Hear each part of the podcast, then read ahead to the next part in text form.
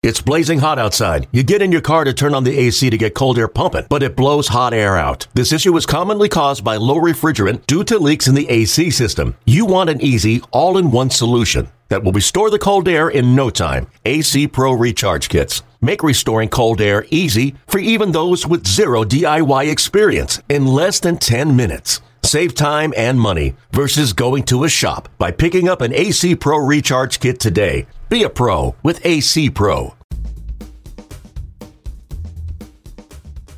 You're listening to the MLB.com StatCast podcast.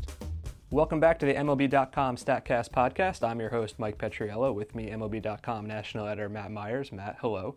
How Hello, are Mike. you? I'm well. Great, things are good. Listen, we're going to dispense with the pleasantries and get right into our guest because I'm really excited to have a general manager of a Major League Baseball team, which is going to be very cool. Uh, general manager of the Colorado Rockies, Jeff Bridich. Jeff, how are you today?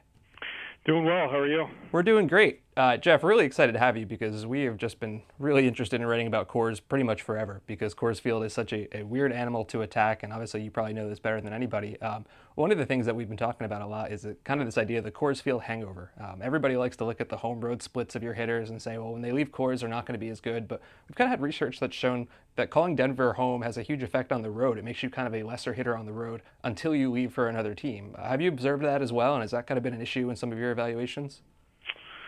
Well, I think there's enough data out there now that um, you know that people can draw their conclusions um, as they see fit, right? I mean, you, if you really want to truly create um, statistical data to reflect how you feel, you can probably do that. Um, but we now have two two decades worth of of data here, and and we're, we're certainly use a lot of that in um, in how we evaluate the current, and more importantly, how we try to evaluate the future. Right, predictive models um, for whatever we're looking at. But the um, you know reality, altitude's part of our reality. So there, our reality is you know we don't necessarily dismiss it.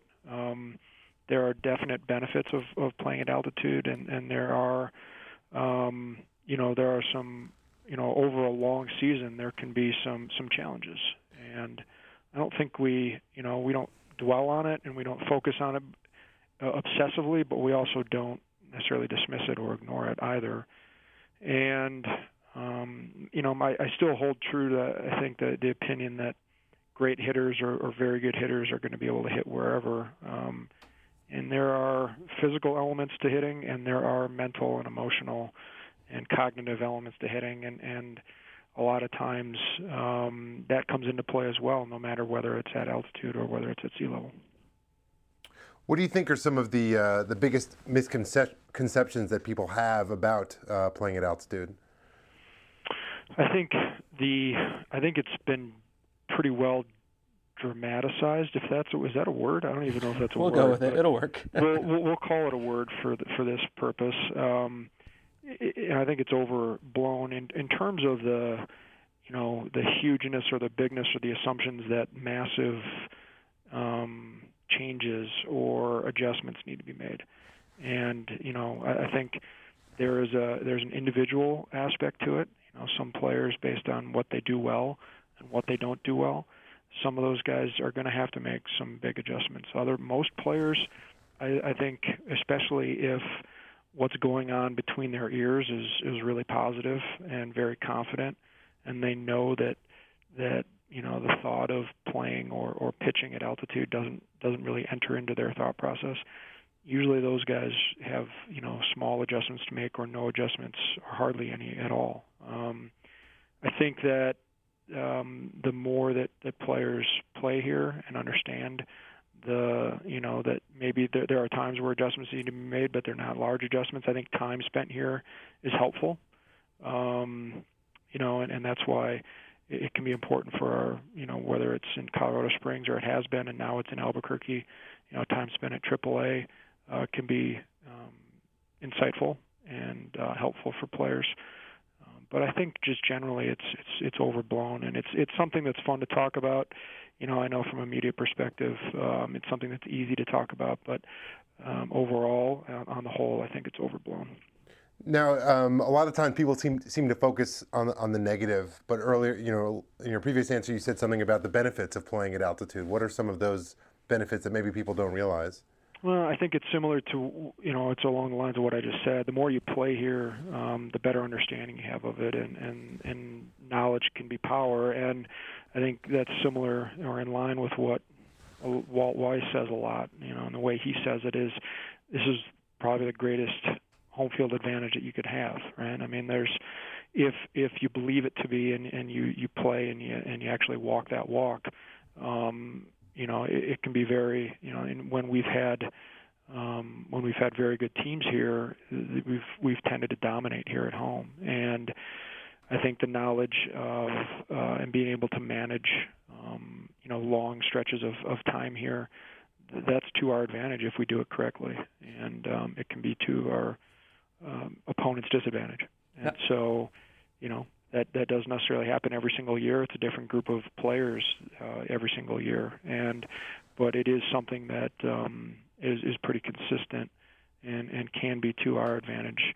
Um, this this element of of the home field here. It's a big field. There's altitude that's at play. I mean, there's there's a lot uh, that you know players that don't play here very often might have to adjust to.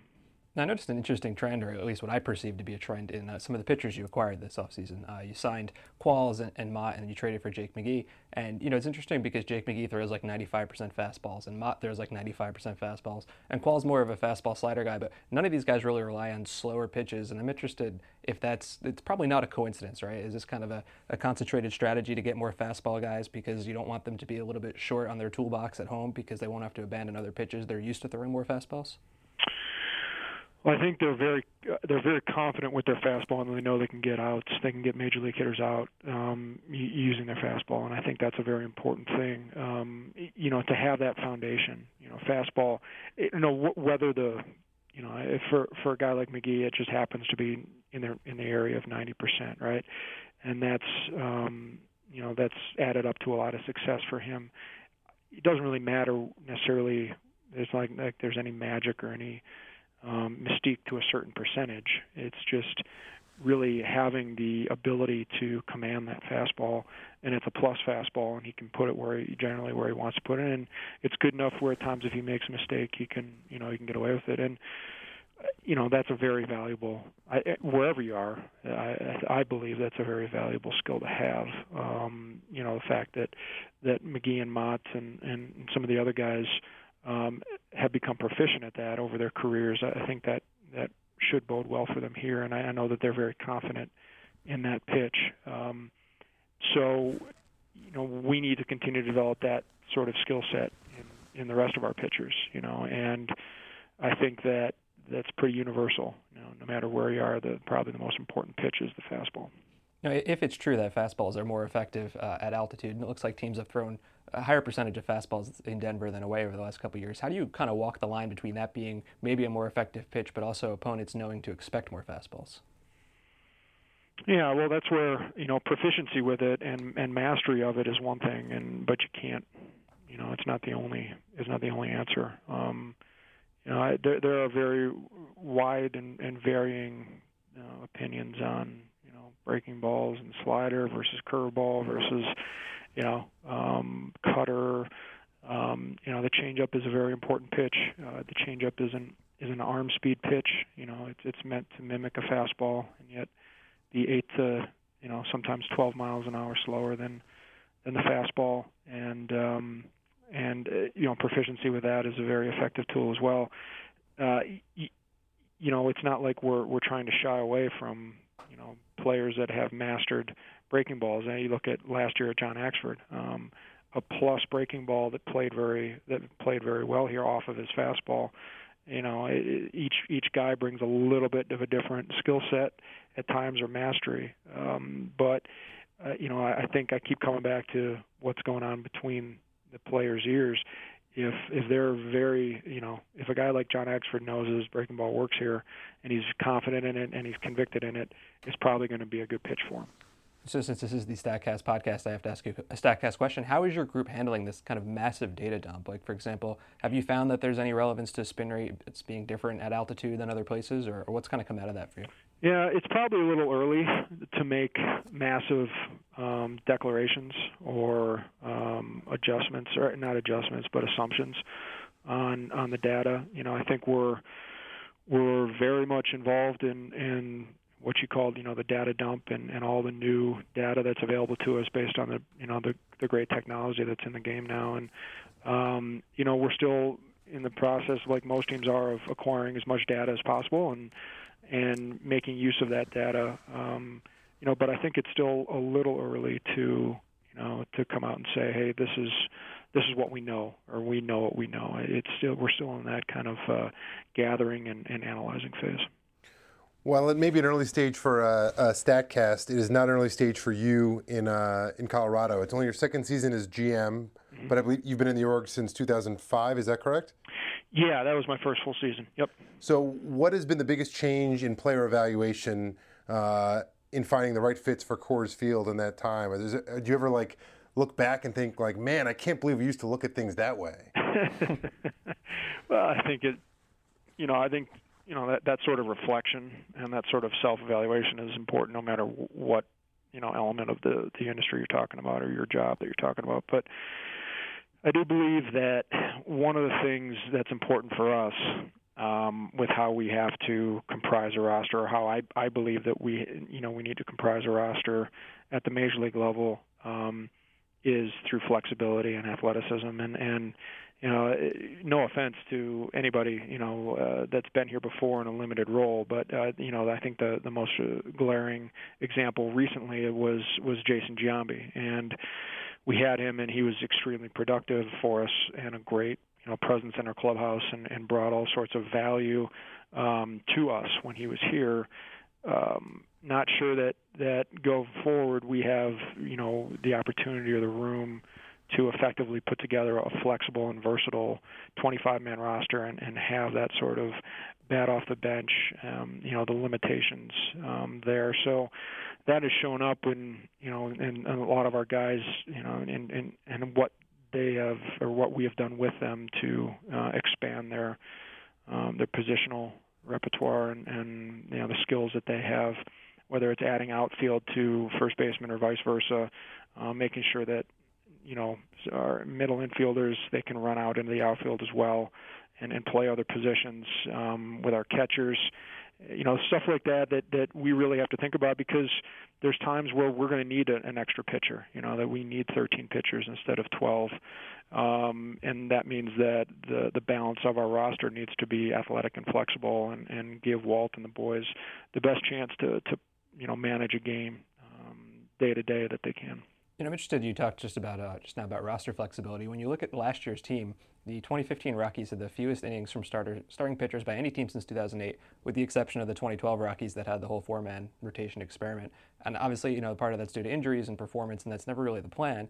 But you know, I've kind of been a proponent of the idea that getting fewer innings from starters isn't necessarily a bad thing. You want to get guys out before they're through the third time through. You get a fresher uh, set of relievers in, maybe get a better platoon advantage. Uh, is that maybe not so much of a, a negative as you know people kind of criticize the roster for uh, the rotation not going as deep into games? Well, you know, I think that very good starters, no matter whether you're at the the major league level or the high minor league levels, um, you know, sometimes at the low minor league levels, you're you're very, you know, you're controlled. These guys are innings are controlled. Um, you know, there are there are different know there's a different set of focus on on establishing young starters so you don't really get to see what they can do. But um you know I, I do feel like the the best starters if you're going to be a good starter at the major league level um a lot of the value is being able to to manage innings and and put your team in position to win a game. And you know some nights that's going to be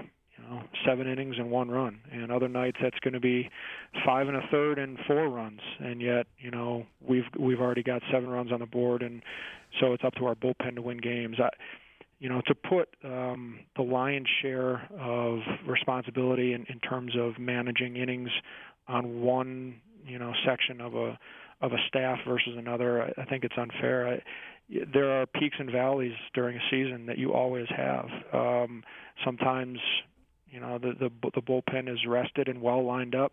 Sometimes it's not. You know, sometimes your starters string off a, a bunch of games or or a couple weeks worth of of deep work and and you know sometimes you you've got young players that are starters that are pushing their way up into the major league level um and are ready to go and provide support in that depth. You I, I still think it's important that um, you know that our starters come out and, and believe in themselves to get deep into games. Um, and you know I, this is still how we're training them and, and our part of our beliefs belief system in terms of the guys that are coming up uh, that we draft and sign and, and, develop in our system. And you talked about the uh, uh, training these guys as they're coming up, and does that kind of filter down in terms of how you educate them on what you are valuing them on? Like, for example, maybe it's not so much pitcher wins or ERA, especially you know at Colorado Springs, like it might have been on other teams they've been on. Yeah, you know, you really try to, st- for me anyway, uh, you try to stay away from results based um, when you're when you're trying to develop young players.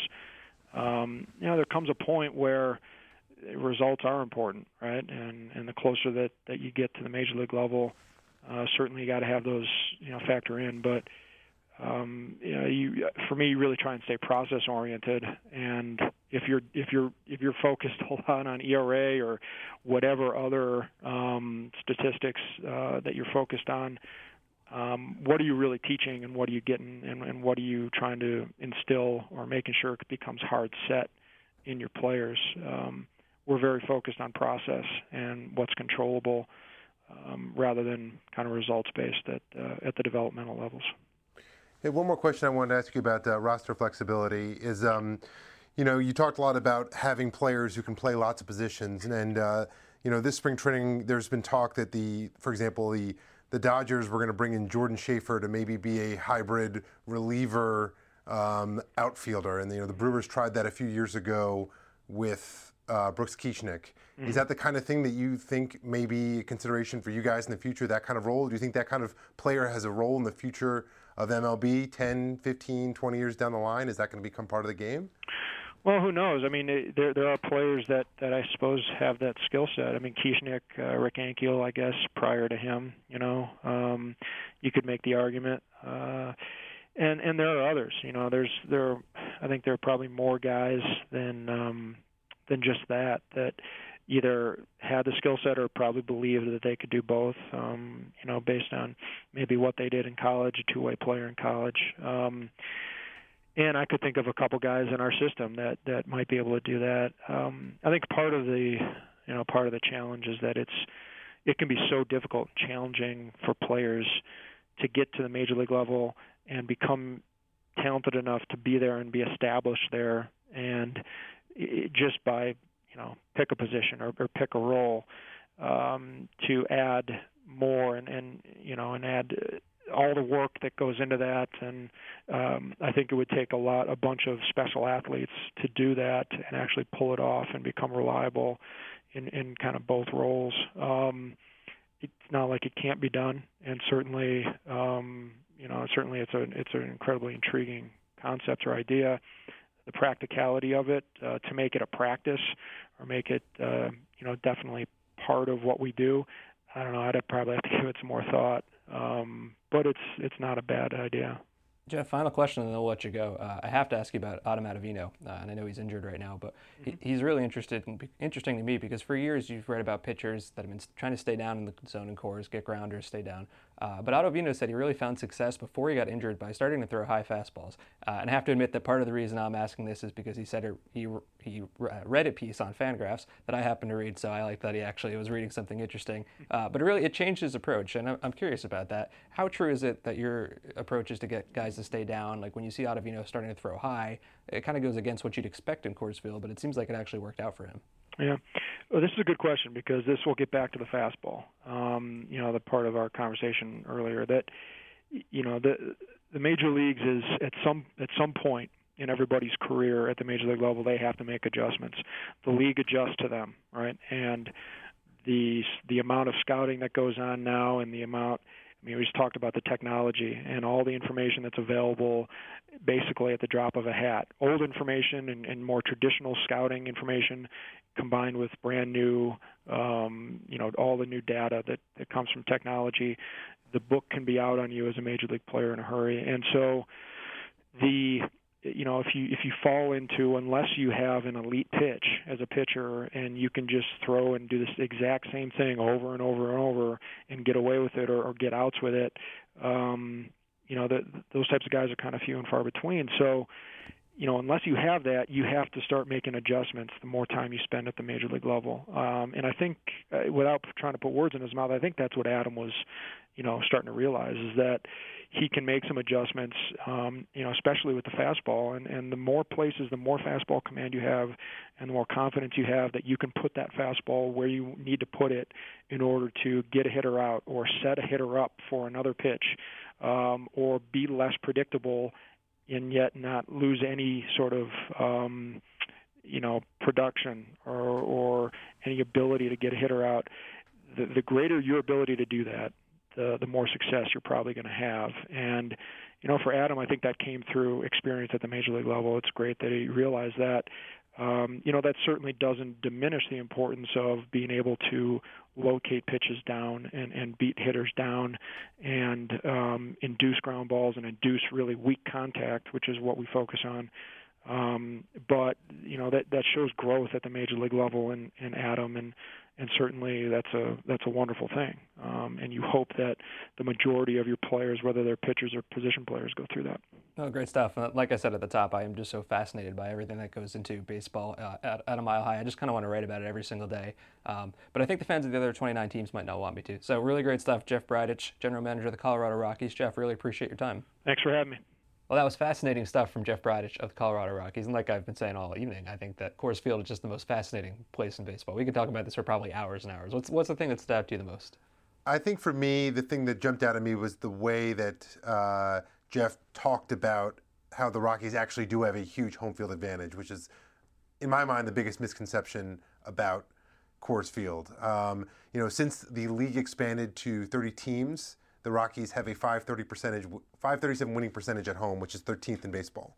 However, in that time, they have a 385 winning percentage on the road, which is dead last. Probably by a lot. I'm guessing. I don't have it in front of me, but it's got to be by so to me, that's sort of where the the big disconnect on Coors Field for most fans is that actually at home the Rockies win. Yeah. Uh, and on the road they don't. And nobody else can create that home atmosphere or home environment that they have. But I, I, think it's interesting. It kind of goes into this: is, is, you look at the last ten years, they scored the most runs at home, as you'd expect, and that's not a surprise, uh, and the fewest runs on the road, right? And so it's kind of how do you weight those things? Is it that their true talent is on the road, and then that means they're the, the worst hitting team in baseball, and Coors is so magical it makes them the best team in baseball? Probably not.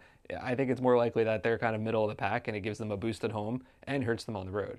Uh, and I think that's kind of what people have a hard time getting on board with is that you can be playing in, you know, Houston or Miami or Los Angeles, and if you're wearing Colorado gray and purple, it's going to hurt you because of what your home field is. Yeah, and when they were when they did have true like playoff caliber rosters, you know, in 2007 they won like 62% of their games at home. Like right. they they were completely dominant at home, and then were like 450 on the road, which was you know they just sort of basically held good serve. enough. And yeah. what did they do with it? They they had a good bullpen which is not something they've always had. And I think that's what they're trying to go for this year, right? With, with McGee. I know not everybody loved that trade for, for Dickerson, but I mean, there's no doubt that Jake McGee is a very good pitcher. Like he's going to help the bullpen regardless of, of what it looks like long term. Yeah, I mean, you had written recently about uh, the Rockies acquiring all these fastball pitchers, um, and then you know, what was your takeaway from what Jeff had to say about about uh, those those pitchers? I think you know he. I think he agrees with it a little bit, but there's also a sense of like, well, I'm not going to give away all my secrets here, right? uh, he's, he's right. Like it, more than what pitch you're throwing, it matters. Are you good at throwing that pitch? So it, I think it's not necessarily well, these guys throw a ton of fastballs in a vacuum. It's these guys have good fastballs. We know Jake McGee's got a good fastball. If you're going to throw your fastball 90% of the time, and that's like pretty, pretty much all you throw, you better be good at it. So I mean, I think that that's got to be part of it. And you look at some of the other guys they have on the roster, like uh, like Chad Bettis, who I think that they're kind of excited about. He started throwing the fastball a lot more in the second half, had a pretty good second half. Like I asked, though, I still worry if somebody goes up to the plate and they know you're throwing a fastball. It's pretty hard to get by with that. You know, if you're going to lose that that sense of mystery about what's going to come next, that's going to be hard for pitchers to overcome. I think. But yeah, but then you get to you know the classic example I always use is Bartolo Colon, right? I mean, he's a guy who doesn't even throw that hard. He throws a fastball 85% of the time, but he just locates it perfectly. And he's not a star anymore, but he's he's good enough. He's a serviceable pitcher, and the fact that he's able to be a serviceable pitcher, throwing the ball yeah. 88 miles an hour and throwing almost only fastball, speaks to the power of like fastball command and what you can do if you if you command your fastball. Future Rocky Bartolo Colon, if there's any justice in this world. um, so I think to me that's what they're kind of getting at with these with his group of arms that they're accumulating. And I mean, he didn't come out and say because he also gave the John Axford example and said, well, we don't shy away from pitchers Sure. who throw a good curveball, but it, it seemed pretty clear he was suggesting we want fa- fastball change guys first yeah, and foremost. I, I think the biggest takeaway for me is that there, there's been criticism of them from other places about not really having a plan, you know, sort of being kind of stuck in the middle. And I, I think that that's nec- not necessarily true. They're just not advertising it. And it's not really in their best interest to do so. So I totally understand why. But they, they do have a plan. They, they do seem to be trying to improve the defense. They're trying to get more relievers, trying to get more fastball guys. Will it work? You know, who's to say right now? But I do think that they are they are trying to compete this year, and I, they might actually be a little better than people think they're going to be. Well, you know, the other thing that I thought that was really interesting uh, that he brought up was talking about roster flexibility and players who can play multiple positions. And you know, their big free free agent position player signing of the winter, Parra. Ra- Parra, a guy who is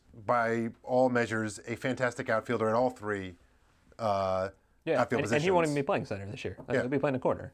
But he can. That's the can, point. Is that yeah. he, he can. Right. Um, well, he'll, he'll be an upgrade in the outfield over Dickerson. I mean, I like Dickerson's bat a lot more. Parra will definitely be a better outfielder. And that's a big outfield. You got to have guys who can go out there and catch it, and he'll certainly be an upgrade for that. So to me, you know, when when he used that Jason Giambi example of sort of basically saying this guy hit for us, but as a use of a roster spot, it ended up being It's a little limiting. yeah. And I guess you know, for them, a team that you know we talk about. Maybe most teams shouldn't be carrying 13 pitchers. That's probably a little excessive. They may be the one team. They might be the team. Where you can make a yeah, case. exactly. Um, particularly if you know they are going to be going to a model where maybe they're only asking their pitchers to go through the lineup, turn the lineup over two times. And I think if there's any team in really baseball, any, sport that should be trying to do things completely outside the box, like experimenting in things that maybe don't make sense, it's this. It's this team, right? If you they did this a couple years ago when they went to the four-man rotation, you know, 75 pitch limit. I thought it was a fantastic idea.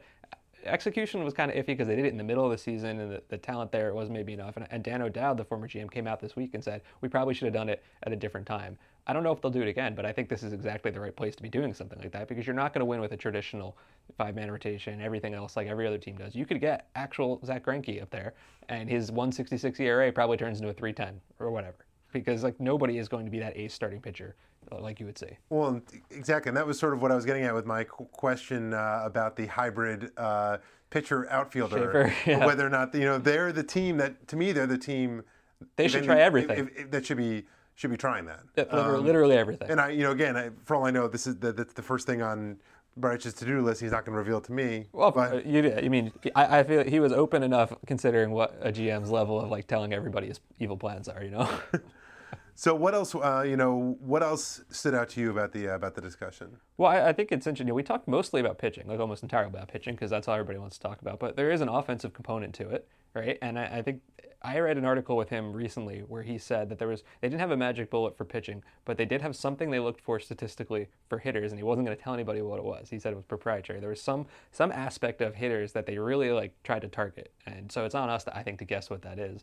Um, and I, we kind of talked about this off air a little bit. I think launch angle, right? Uh, and so I'm going to quote Daren Willman, and if you don't follow at Daren W, you totally should because he works for us now and he tweets out all kinds of fascinating stacks.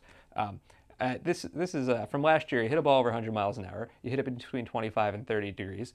Uh, it's a 76% of the time it's a home run across baseball. Three quarters of the time you do that, it's a home run. In Coors Field, it's 87%. So I think it's interesting. Maybe you can kind of identify guys who fit that profile, and you bring them to Coors Field. Maybe that's what Matt, uh, Mark Reynolds is. I don't know. I'm kind of spitballing here. I don't have the numbers in front of me. Maybe that's why they, they identified him or Parra and said this guy is really going to work well for us based on his specifications in this park.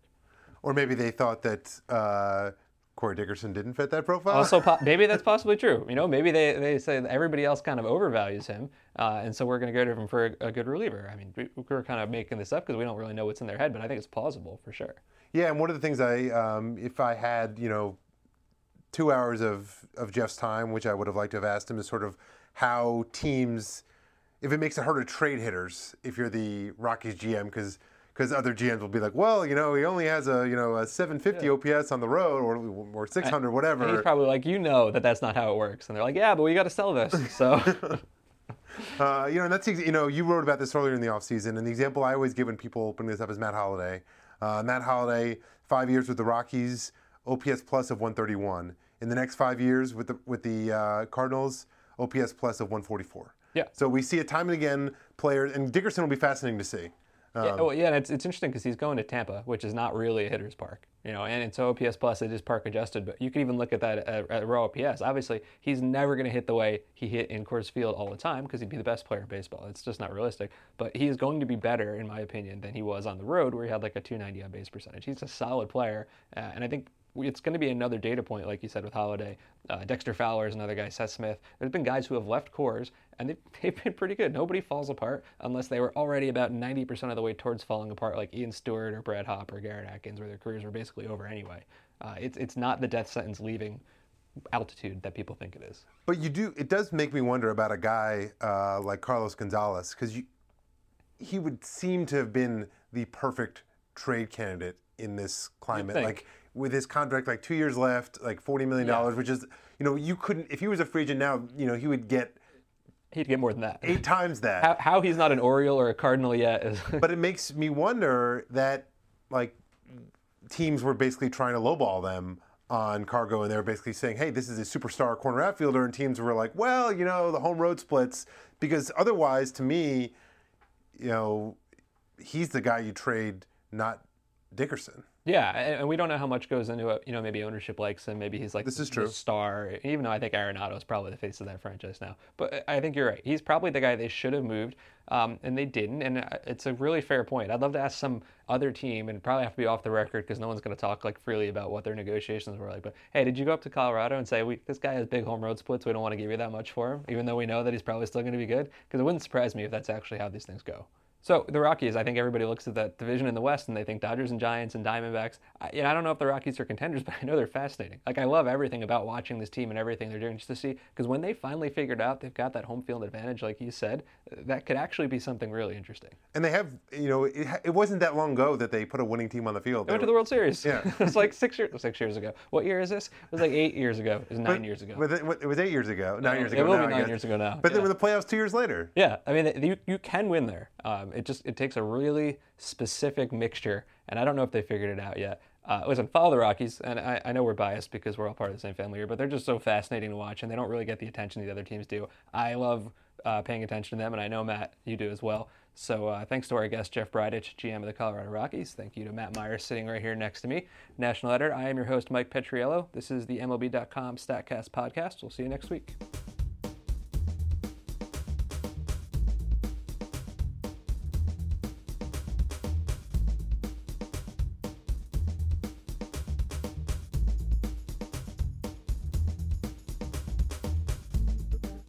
Hey, Rob Bradford here. You guys know I'm always up for a good MVP story, and one of the best stories is Wasabi Technology. Wasabi is the world's hottest cloud storage company, and it's become the go to provider for professional and collegiate sports teams, including 20 Major League Baseball teams like the Red Sox and NHL teams like the Bruins and Vancouver Canucks. Even the Liverpool Football Club is getting in on the Wasabi action. So, why is Wasabi the MVP? Well, Wasabi was purpose built to free businesses from skyrocketing storage costs and unpredictable transaction fees that the Amazons of the world are charging. In fact, Wasabi is up to 80% less than those hyperscalers and doesn't charge a cent for businesses to access their data. From Wasabi's AI enabled intelligent media storage, Wasabi Air, to the industry's only cloud storage service with triple protection against cyber criminals, data deletion, and ransomware, Wasabi's taking the lead in driving innovation in data storage and helping sports teams to unleash the power of their data. Wasabi, another Boston based championship team.